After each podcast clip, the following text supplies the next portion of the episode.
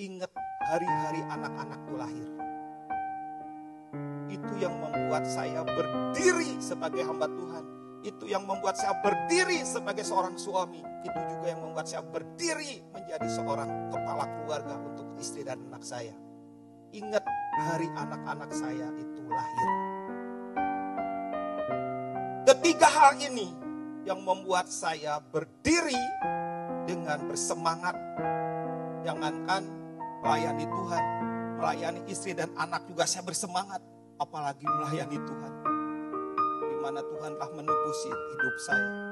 Jadi kalau hari ini ada yang hilang, karakter kedombaan, potensi di hadapan Tuhan, dan hilang hubungan dalam Lukas 15 tadi, ingat di hari engkau dipanggil